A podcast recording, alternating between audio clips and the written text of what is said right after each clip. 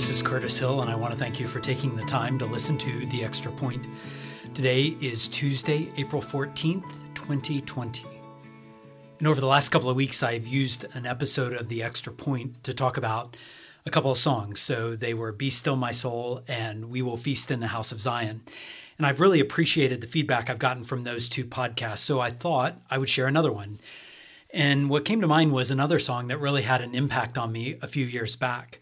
The words were actually penned in the 1700s. And the first time I sang this song, I was in a convention center with thousands of other pastors. And there's actually a recording of this when the pastors sang together. I'll link to it. I hadn't heard the words before, so I didn't know exactly where the song was going, but I was singing along. And then, and then I realized where this song was going and it was a real gut check in thinking through this. And it's one of those songs where you had to ask the question like, can I honestly sing this and say this? Do I really mean what I'm singing? Do I really want this? So this was the song. It was written by John Newton, who also wrote Amazing Grace. There are seven stanzas and while there are seven, they're really direct and short. And I think what I'd like to do is read a stanza and then make a few remarks and then read the next one and make some more remarks and then until we get to the end. Okay, so here it goes. Stanza number one I asked the Lord that I might grow in faith and love and every grace, might more of his salvation know and seek more earnestly his face. Well, that's a sweet prayer. It's the kind that Christians should be praying.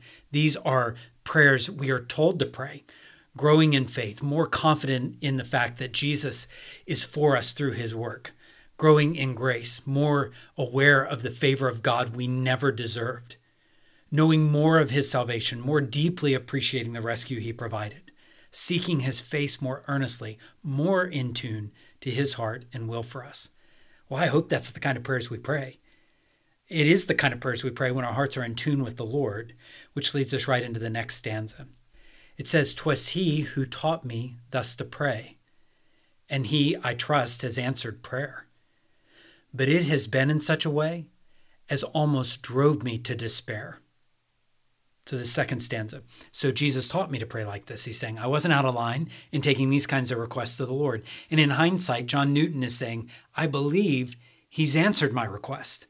But the way in which it was answered almost drove him to despair. What? Despair? How'd that happen? How did God answer prayer in that kind of way? The next stanza. I hoped that in some favored hour, at once he'd answer my request, and by his love's constraining power, he would subdue my sins and give me rest. This stanza reminds me we have a way of envisioning God answering our prayers. Often it's related to the timing. It happens like we envision it happening really quickly. Newton says at once he would answer, or the timing is at least optimal for how we view things, that favorite hour. The timing goes just exactly as we had planned. Or it's not just timing, it's also the way in which the request would be answered. So he envisions like he would end up never sinning again. He would have instant freedom and victory. He could just give something over to Jesus, walk away, and never be bothered by it for the rest of his life. Then he'd have rest, knowing God had really shown up and answered his prayers. That's the way that John Newton says, that's the way he envisioned all of this going down. But the next stanza, instead of this, he made me feel the hidden evils of my heart and let the angry powers of hell assault my soul in every part. Instead, that's a loaded word. Instead, wow, hidden evils sins beneath the sins that still linger, remaining sin, the flesh's impulses and desires. I really didn't want to have to look at the picture of myself without Photoshop covering all the blemishes. But even that, he, he describes the powers of hell all assaulting his heart. My mind goes to the picture of Job or tormented children and adults that Jesus encountered, or even Jesus in the garden when he's in agony. This, in many ways, is such an ugly scene, much like some of the scenes in The Pilgrim's Progress, which are so intense. Next stanza says, Yet more with his own hand, he seemed intent to aggravate my woe. He crossed all the fair designs I schemed, humbled my heart, and laid me low.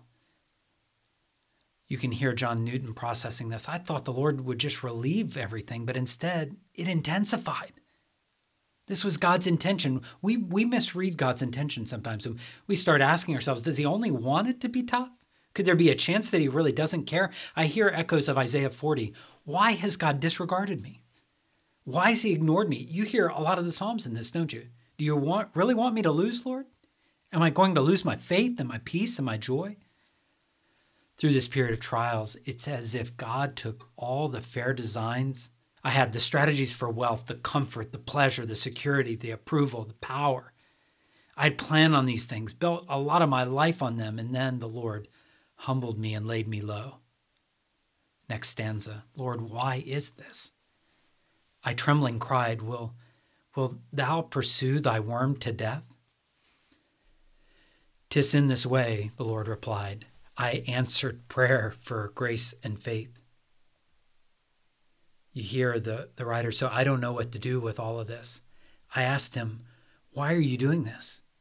Are you trying to kill me? And the answer, the answer comes, No, no, no. I answered your prayer. You prayed for grace, which is undeserved favor. You prayed for faith, the confident assurance that I am for you in my death and resurrection. I gave you these.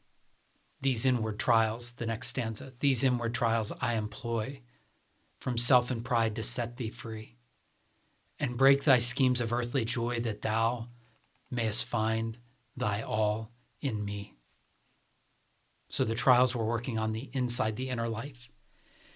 They had a specific design. Here's the words they were freeing you from freeing you from yourself, the flesh, the impulses that go against the will of our Father. They were freeing you from pride, exalting yourself above your pay grade, especially compared to Almighty God. They were breaking the schemes of earthly joy, the things we counted on other than finding our ultimate satisfaction and joy in Jesus. Everything, your whole life, found in Him. These words remind me of Colossians 3. So if you have been raised with Christ, seek the things above where Christ is. He's seated at the right hand of God. Set your mind on things above, not on earthly things. For you died, and your life is hidden with Christ in God. When Christ, who is your life, appears, then you will also appear with him in glory. You know, as I think about a lot of the songs I've heard, there's a there's a ton about praise, and there are several songs about mission. There are even some songs about confession and repentance, but not many songs are quite like this where they really make you feel uncomfortable. Not many articulate a deep understanding of like growth or sanctification. This song makes you think, it makes you sensitive. Not many songs articulate like this respectful wrestling with the Lord. But I find that John Newton has a way of making you uncomfortable and reminding you that you are deeply loved. I would hope this song might give you a window into the Lord's heart in designing difficult times. And maybe it will help you wrestle with suffering in a fresh way. So that's all for now. I am really grateful that you listen regularly to these. I can't wait until we can meet face to face. But in the meantime, I'm praying that God uses our trials, especially since often they're so unwanted and really painful, but that God will use them. And this is what I know He is using them to change us he is making us more and more like Jesus.